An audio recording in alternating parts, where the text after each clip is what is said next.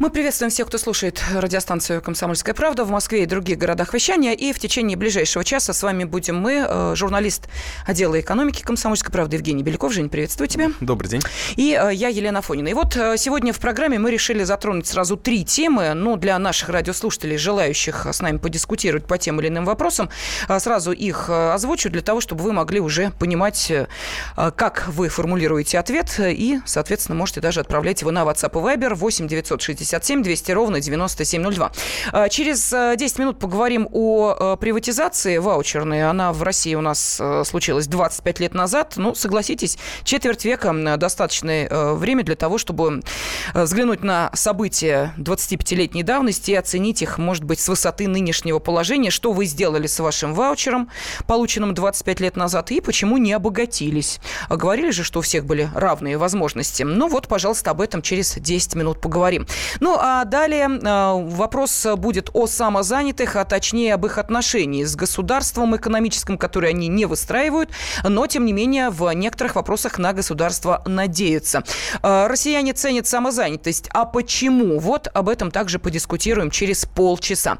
Ну, а сейчас, Женя, насколько я поняла, уже такая активная подготовка идет к прямой линии с Владимиром Путиным. Уже вот появилась цифра, что э, свои вопросы главе государства по разным каналам задали более более миллиона трехсот тысяч россиян, и наверняка уже сформировался блок таких экономических вопросов.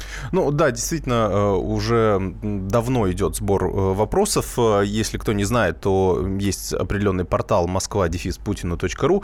Можно на нем задать любой вопрос, то есть там можно отправить сообщение, можно отправить смс, можно позвонить на номер колл-центра. То есть, в принципе, все каналы связи используются. Можно даже видеообращение сообщения записать. Некоторые из них вот как раз на этом портале и выложены.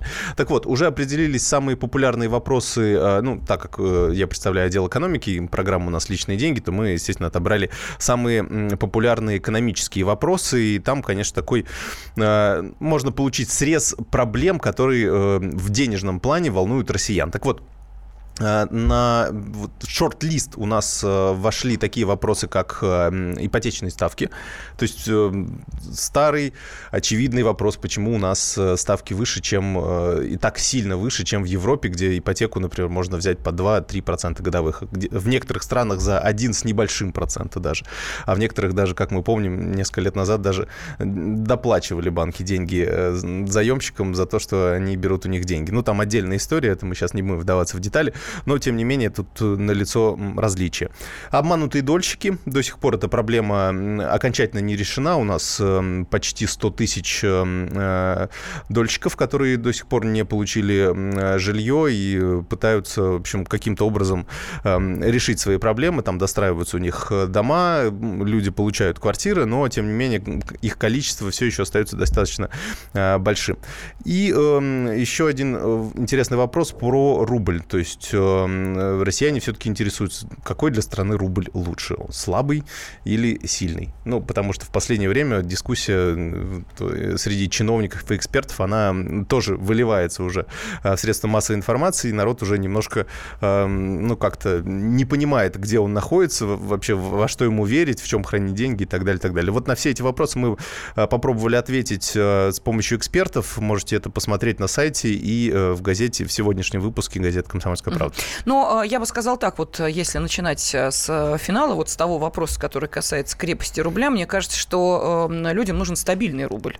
Крепкий, слабый, нужный для экономики, вредный для экономики, это уже пусть решают экономисты. А когда определенная стабильность есть, и ты не бежишь каждое утро к обменнику, нет, не поменять валюту, а просто посмотреть, как там опять, что с цифрами изменилось.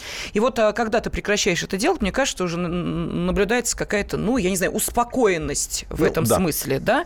Вот что говорят экономисты сейчас, вот в нынешнем положении, можно ли считать, что вот эта определенная стабильность, она, ну, на какое-то продолжительное время или нас э, опять будет потряхивать к концу года, как это бывало уже?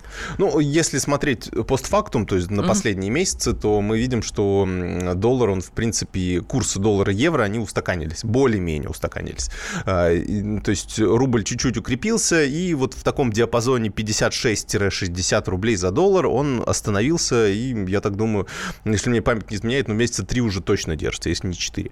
Uh-huh. Поэтому, ну, о какой-то такой стабильности, в принципе, можно говорить. Небольшой, шаткой, но тем не менее. Что будет дальше, сложно предположить, потому что у нас э, курс рубля плавающий.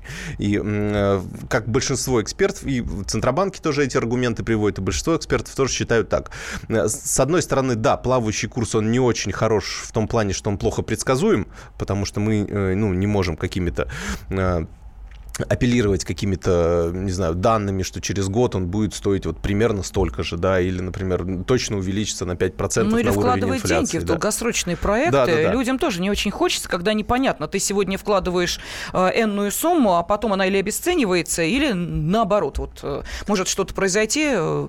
Ну, да, это здесь так достаточно сложно определить, но вот плюс как раз вот этого плавающего курса в том, что он является неким балансом между интересами экспортеров экспортеров и импортеров. То есть определить некий идеальный uh-huh. курс, который подойдет всем, нельзя. То есть одним выгодно, чтобы рубль, э, например, доллар стоил 70, а, потому что, ну, например, для бюджета это хорошо. Если бы у нас государство э, планировало как раз закрыть все дыры э, в федеральной казне за счет того, чтобы, ну, так манипулировать курсом, то, конечно, оно бы этим уже воспользовалось, сделало, сделало бы курс 70, например, и спокойненько закрыло все бюджетные обязательства. Но здесь тоже есть минусы, потому что тогда для импортеров, которые, например, ну, компании, которые покупают э, зарубежное оборудование или какие-то комплектующие, для них это очень плохо, потому что у них увеличивается себестоимость, издержки, и э, мы же все-таки хотим как-то технологически развить другие отрасли, а не только нефтяную.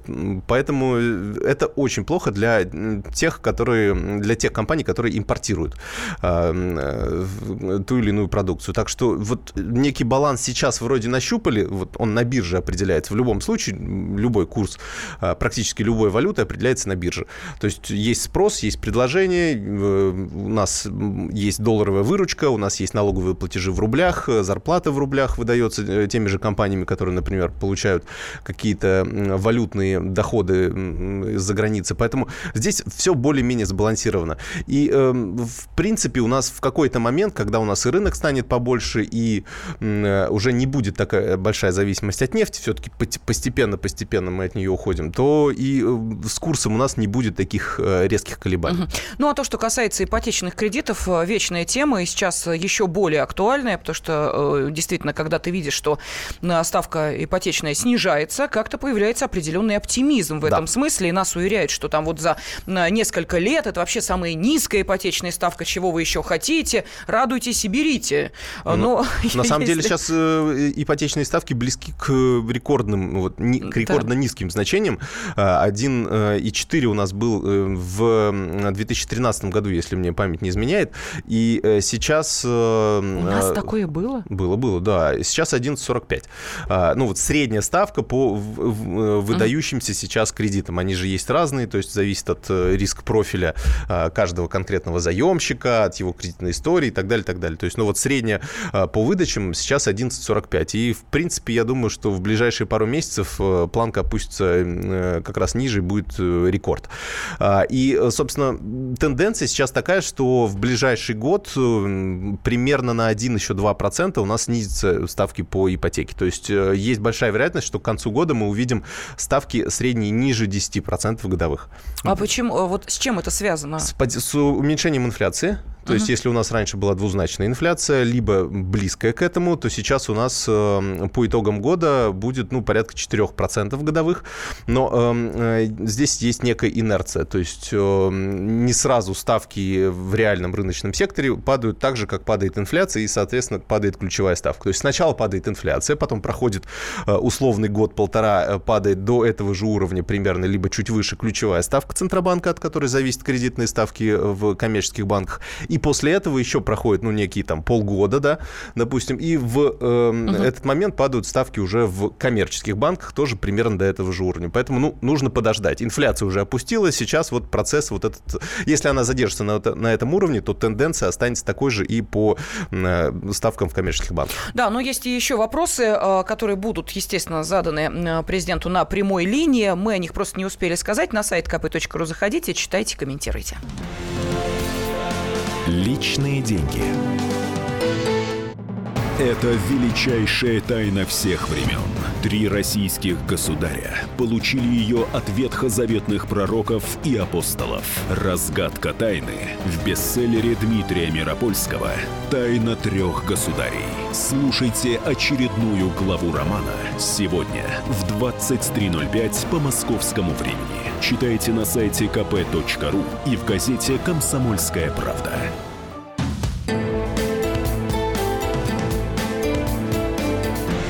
Личные деньги. Студии журналист отдела экономики комсомольской правды Евгений Беляков, э, я Елена Фонина. И вот сейчас, собственно, мы и хотели бы выяснить у вас, наши уважаемые радиослушатели, свежили в вашей памяти события 25-летней давности. И вот почему. 11 июня, ну, а как вы понимаете, сегодня 13 в 1992 году в России началась государственная программа ваучерной приватизации. То есть четверть века назад мы с вами, кто-то испытал шок от того, э, что происходило с предприятиями, на которых работали и владельцами которых вы могли бы стать, но не стали. Ну, а кто-то до сих пор, наверное, хранит те самые ваучеры, которые раздавали налево и направо. А, вот эти события 25-летней давности мы сейчас и хотели бы оценить и с исторической точки зрения, ну и самое главное в связи с тем, что вот, например, о тех событиях президент нашей страны Владимир Путин рассказал режиссеру режиссеру Оливеру Стоуну. Сейчас э, в Америке и совсем скоро у нас в России можно будет посмотреть этот четырехсерийный фильм. И вот, в частности, речь там шла и о том, что происходило 25 лет назад, о той самой приватизации. Все-таки олигархи тоже разные. Э, им же было сказано, что никто не посягает на, э, на собственность, наоборот, государство будет защищать собственность. Даже если прежние законы были не очень справедливыми. Но закон есть закон. Это тоже одно из правил. Закон есть закон. Э, я представителям большого бизнеса сказал, это был откровенный и честный разговор. Прежние схемы должны прекратить свое существование. А законы должны быть гораздо более справедливы. А бизнес должен нести большую социальную ответственность. И многие представители бизнеса, подавляющее большинство, вписались в эти правила, а они вполне всех устроили. Знаете, кому это не понравилось? Э, не понравилось тем, кто зарабатывает свои э, миллиарды, миллионы, миллиарды, не благодаря своим э, талантам бизнесмена, а благодаря умению наладить отношения с властью. Да, вот этим не понравилось. Ну, э, это единицы. Ну, а также президент в этом фильме сказал, что сделал все, чтобы государственное имущество не уходило за бесценок, чтобы прекратилось действие схем, при которых была создана олигархия, при которых люди в одночасье становились миллиардерами. Ну вот, собственно, у нас, э, Женя, вопрос к нашим радиослушателям. Что вы сделали с ваучером? Храните ли его? Может быть, я не знаю, там в рамочку красиво оформили, на стенку повесили. Или воспользовались им? Э, или, э, ну, я не знаю, здесь вариантов множество, но самый главный вопрос, если у всех были равные права, как нас уверяли, то почему одни стали миллиардерами, а другие оказались на дне? Есть ли у вас ответы на эти вопросы? Пожалуйста, 8 800 200 ровно 9702, телефон прямого эфира. Или можете отправить сообщение на WhatsApp и Viber 8 967 200 ровно 9702. Вот уже Виталий из Белгородской области нам дозвонился. Виталий, здравствуйте. Здравствуйте. Ну, что я могу сказать за эту, за вашу приватизацию? Она была общей, Виталий, и наша, и ваша. Я понимаю. Но это был великий обман просто это грандиозный обман. Это такого быть не должно, в принципе. А в чем обман-то? Понимаете? Ну, эти, если приватизационные чеки, они должны чем-то были обеспечены быть. А я всего два колеса купил на машину на свою. Все.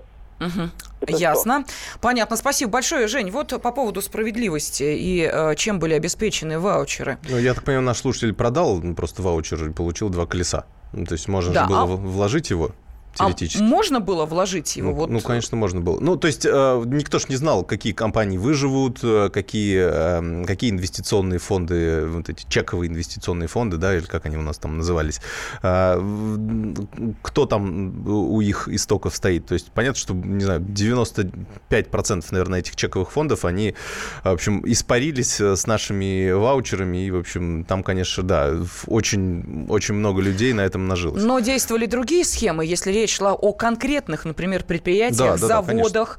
Да, да, Там рабочим раздавали, да, вот те самые... Эм, ну, Но мы считали тогда, несколько лет назад мы считали, сколько можно было получить, сколько тогда выдавали за акции, за ваучер акций mm-hmm. «Газпрома», например, ну, те люди, которые там работали или жили в том да, городе, где да. действовало предприятие. И мы примерно посчитали, оказалось, что две «Волги» э, как раз-таки можно было купить, э, правда, на пике стоимости «Газпрома», потому что э, у акций «Газпрома» там был определенный пик тогда уже, в тучные годы, там порядка 300 рублей за акцию давали, сейчас в два раза меньше получается.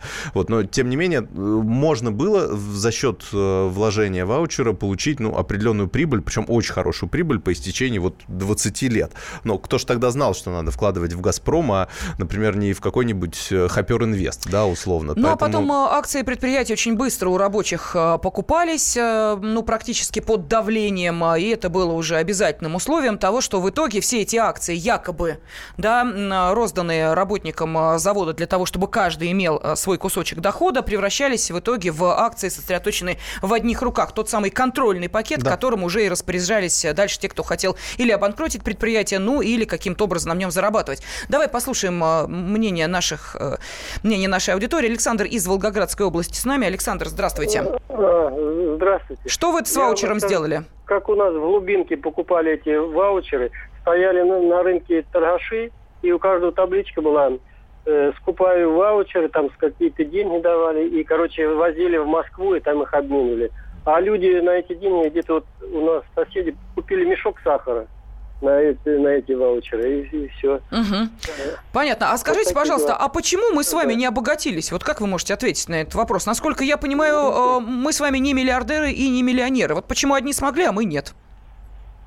Э, я не знаю, но раньше, знаете, шутили, говорили, там две машины можно купить на ваучер, а другие шутили, это одна скорая, другая катафалка. Вот и две машины. Понятно. Спасибо.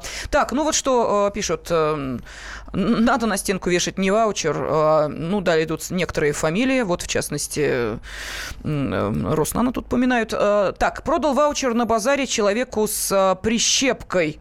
Э, мама вложила в Росыв, поменяла одну красивую бумажку на другую. Пишет Игорь из Ростова-на-Дону. Э, нам тут присылают даже фотографии ваучеров, которые, видимо, еще у людей хранятся. Ну, надо же, 25 лет прошло, а все еще память о тех событиях жива. Итак, что вы сделали с э, ваучером? Э, события 25-летней давности мы сейчас с вами, видите, вот таким образом освежаем в памяти.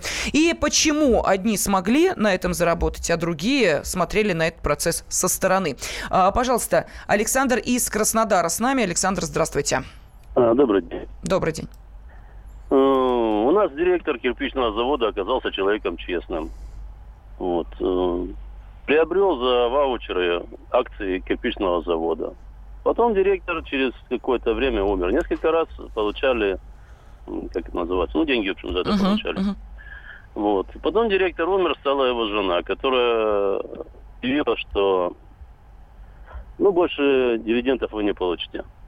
Ну, и после этого нашлись люди, которые стали скупать эти акции. Ну, я их продал. Ну, как бы, в принципе. А задорого-то ну, продали? М? Задорого продали?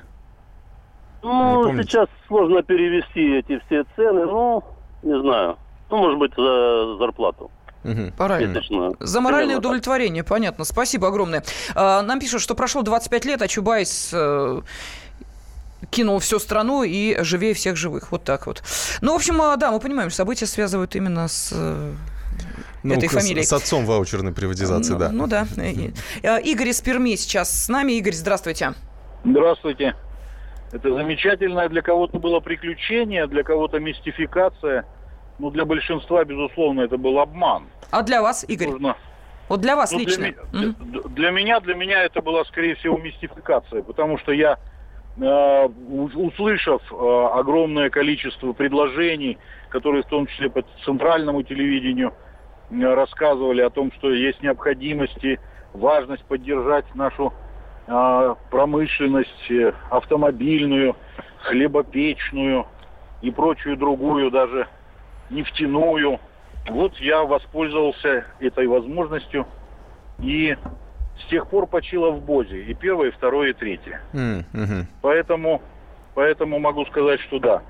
конечно, в этом смысле основное настроение и характер этой процедуры, этого мероприятия, если можно так сказать, навевает на разочарование. Ясно, Ну, спасибо огромное. Как, по сути, как лотерея оказалась. То есть кто-то выиграл, то есть есть вот небольшой, маленький, э, э, люд- э, маленький, маленькая прослойка людей, которые неожиданно для себя выиграли. То есть был- были те, кто целенаправленно понимали, да, к чему это все идет, и как-то стратегически мыслили.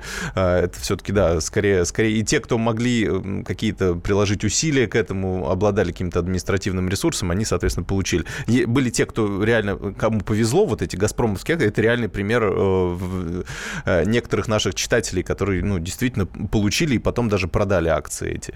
А, Кто-то раньше, кто-то позже и так далее. Но здесь, конечно, вот сейчас... Жень, это была вообще большая э, афера Я бы- изначально? Не Или все-таки были благие Ну, цели, а- а как которые, мы сейчас увы... поймем? Как я тебе скажу сейчас? Да, это была афера. Я могу и так, и так сказать. Никто не поймет. Никто не, не знает, как это на самом деле. А, Я думаю, что, ну, мое личное мнение, что мы как-то сделали там и то, и другое было. То есть, ну, но, по идее, сейчас у нас государство учится на вот этих ошибках. И теперь, например, если какой-то э, большой проект затевается, его сначала пилотно отрабатывают на нескольких регионах, например, на нескольких каких-то отраслях маленьких, смотрят, как получается, а потом уже распространяют на всю страну. Здесь такого не было. Да, ну вот нам Евгения написала э, такой достаточно большой э, пост. Я его зачитаю, наверное, уже после информационного выпуска. Личные деньги. Мы начинаем наш эфир. Хватит веселиться. Накажу. Можно без всего этого пафоса, а? Как-то поспокойнее. Все, серьезно давай. Давай. Я Андрей Норкин. Я Юлия Норкина. По понедельникам и вторникам С 18 до 20 часов по московскому времени. главные новости, события и факты. Программа «120 минут».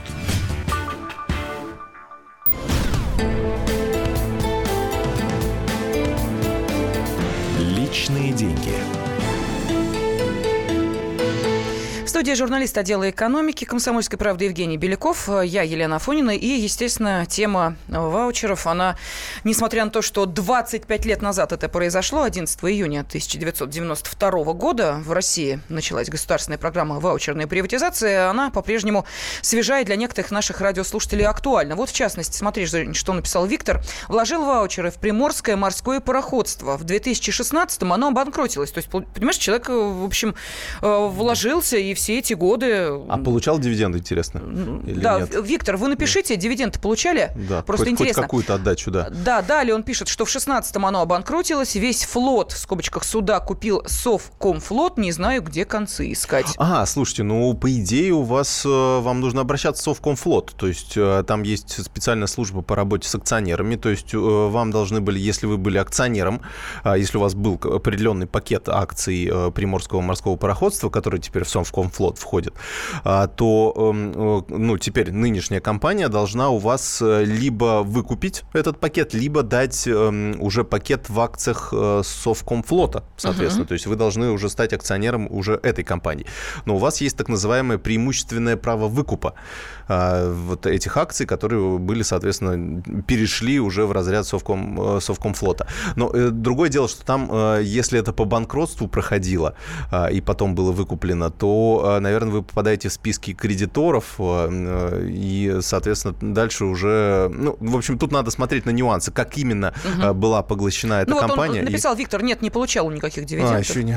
Да, Да, ну, м, вот. ну, да, да. разводим руками. Так, что нам пишут? А помните ли вы рекламные телеролики с артистом Шутовым, где обсуждалось, чтобы сделать с полученным кусочком госимущества? Король один как ваучер. Играли партию в шахматы. Ой, я забыл, честно говоря. Я тоже, честно говоря, не очень помню. МММ помню, вот это не помню.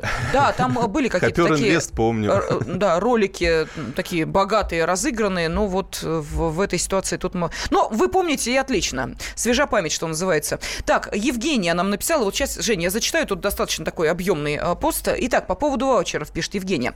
А, Помимо вообще мошеннической схемы, на ваучеры обманом изъятые у народа не имели права без подтверждающих дополнительных нотариально документов по передаче ваучера, а, право на долю в госимуществе в виде документа по купле-продаже за денежное вознаграждение или другое, оформление документа должно было быть таким же, как при продаже любой собственности, так как ваучеры были именными с подписями в ведомости при получении. Поэтому получение акций предприятия олигархами без подтверждающих дополнительных документов по передаче ваучеров были недействительны даже по юридическим нормам и подлежат пересмотру по поводу мошеннической схемы. Ну, это двух юристов посади, они быстро. найдут, быстро найдут один аргументы в пользу одного, другой аргументы в пользу другого. Юристы они это умеют.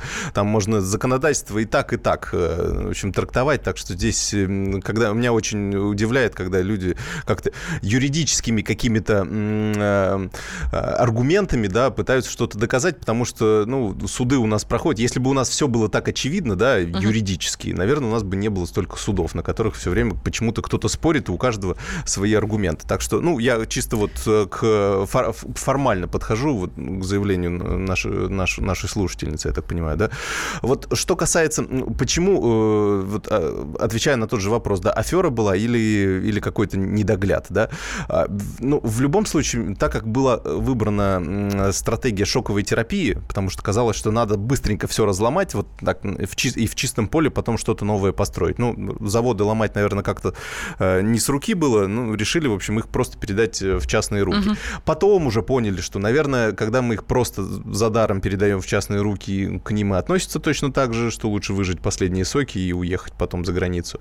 А, уже потом поняли, что, наверное, нужно все как-то делать постепенно, последовательно, а, по условному китайскому пути, а, а не сразу отходить от каких-то уже привычных правил и применять у себя новые, причем без оглядки на наш менталитет, на наши какие-то исторические э, реалии и так далее. Поэтому вот мне кажется, здесь была с одной стороны ошибка, с другой стороны, конечно же, те, кто лоббировал, наверное, э, э, такое быстрое принятие решений, наверное, они потом рассчитывали и просчитывали, понимали, как, какую выгоду они могут извлечь. Ну, просто этого. у меня ощущение, что никто не собирался играть в долгую, уж прости бога ради, э, и ну, никто не собирался потом эти предприятия, которые в итоге не только были обанкрочены, но и вообще исчезли с экономической промышленной карты нашей страны, никто не собирался ими действительно серьезно заниматься. Не, ну кто-то же в долгу играет. То есть у нас остались крупные предприятия, у нас сохранился там, не знаю, условный а, Новолипецкий какой-нибудь металлургический комбинат, у нас условный Норникель остался, у нас э, нефтяные компании остались, то есть часть э, обратно ушла к государству, часть э, до сих пор остаются частными. То есть у, у определенного количества собственников все-таки некий стратегический подход он оказался. Но, как и в целом, да, если мы все население условно страны возьмем, то есть кто-то может быть предпринимателем, кто-то не может быть, кто-то хорошо развивает компанию, кто-то плохо ее развивает. Вот также выдали условно неэффективных собственников, а кому попало, да, и среди uh-huh. них оказалось 5% эффективных собственников. Вот эти 5% компаний мы сейчас видим, они все э, так называемые голубые фишки на нашей бирже, то есть самые крупные компании, и, соответственно, список Форс мы тоже смотрим, это все, все те же самые люди. Да, у нас есть звонки, я зачитаю сообщение. Э, из э, Бийска Алексей написал, родители вложили ваучеры в свои предприятия, получили акции, сейчас хозяева предприятия дивиденды захапали, говорят, что на развитие производства. Ну, послушаем Лидию. Лидия, здравствуйте, она, да, с Кузбасса. Я из Кузбасса. В свое время я вложила 5 ваучеров в чековый инвестиционный, инвестиционный фонд Кузбасс. Угу. Вот до сих пор мне приходят письма, э, счастье, что называется, с, ну, с предложением утвердить правление в количестве 9 человек. Дивиденды нам не выплачиваются и предлагают выкупить акции – аж на по 10 копеек за акцию. Мне это капитализировали на 180 акций, и теперь я могу получить 18 рублей. Очень сильно обогатиться на этом. Да, а какие компании вот. там вообще присутствуют? Там, да, я не знаю. Чековый инвестиционный фонд Кузбасс.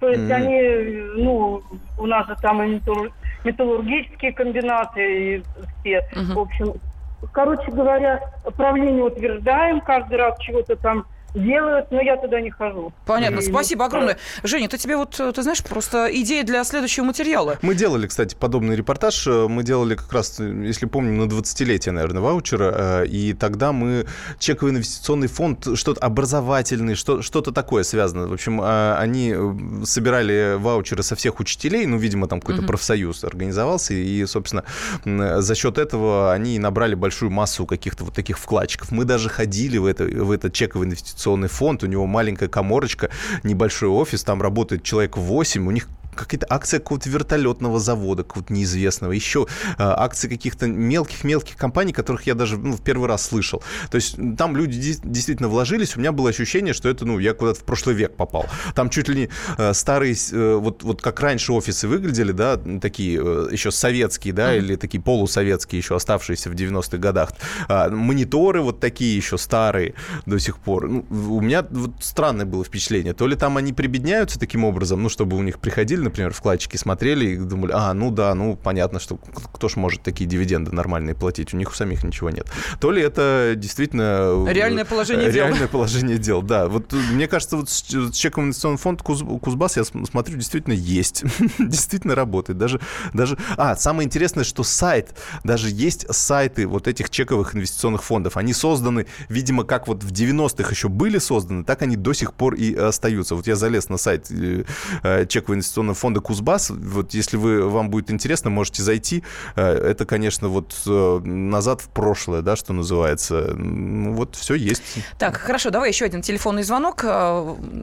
Евгений из Ставрополя с нами. Евгений, здравствуйте. Добрый день. Добрый день. Ну, как вы распорядились вашим ваучером? Вы знаете, я покупал ваучеры. О. И э, да, я покупал ваучеры и вложил достаточно большой пакет в Ставропольский завод поршневых колец. Э, до 2000 года этот завод вполне приличные дивиденды платил. Потом поменялся главный акционер и с тех пор ни копейки. Так вот, я просто о чем хочу сказать, что ведь выплата дивидендов – это выгодное государству дело. То есть мы со своей прибыли платили, э, ну, платили официальный налог государству. Угу. Раз сейчас кому-то выгодно, чтобы нам не платили эти дивиденды, значит, получается, что, значит, государство это не интересует, эта прибыль. Значит, люди могут спокойно делать вид, что как будто прибыли на заводе нету, и спокойненько, как бы, э, ну... Но они же частная я, компания я... теперь. Э, то есть, я так понимаю, правильно? Если акционер поменялся, как вы говорите, то есть они имеют право, хотят, платят, хотят, не платят. Нет, ну нас-то все время призывают инвестировать, ну а кто будет инвестировать, если у нас такие законы, по которым ты э, вложил огромное количество денег в завод, в частности, завод поршневых колец, а тебе дивиденды не платят?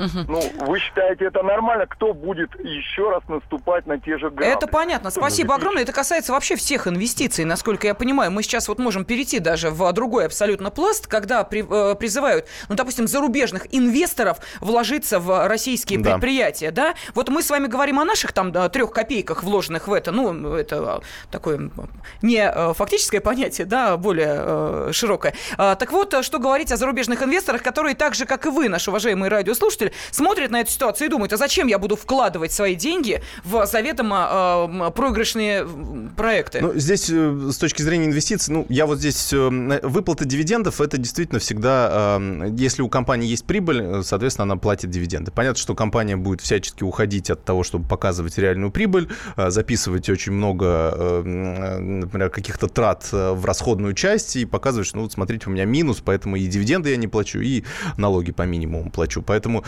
здесь, ну, такая стратегия, да, у частной компании, она бывает действительно. Поэтому с точки зрения инвестиций, ну, всегда смотрят, ну, условно, тут надо понять, почему вы вкладывали именно, или, или кто-то вкладывает в Ставропольский завод поршневых колец, uh-huh, то есть это, uh-huh. это, ну, должна быть какая-то стратегия, да, а, почему вы видите эту компанию перспективной. А по поводу выбора других бумаг, ну, это такая отдельная передача. Да, ну, нам задают риторический вопрос, а если те, кто вложился в ваучеры и выиграл, ну, ответ обязательно Бывают до вас донесем в следующий раз. Спасибо. Личные деньги. Товарищ адвокат! Адвокат! Спокойно, спокойно. Народного адвоката Леонида Альшанского хватит на всех. Юридические консультации в прямом эфире. Слушайте и звоните по субботам с 16 часов по московскому времени.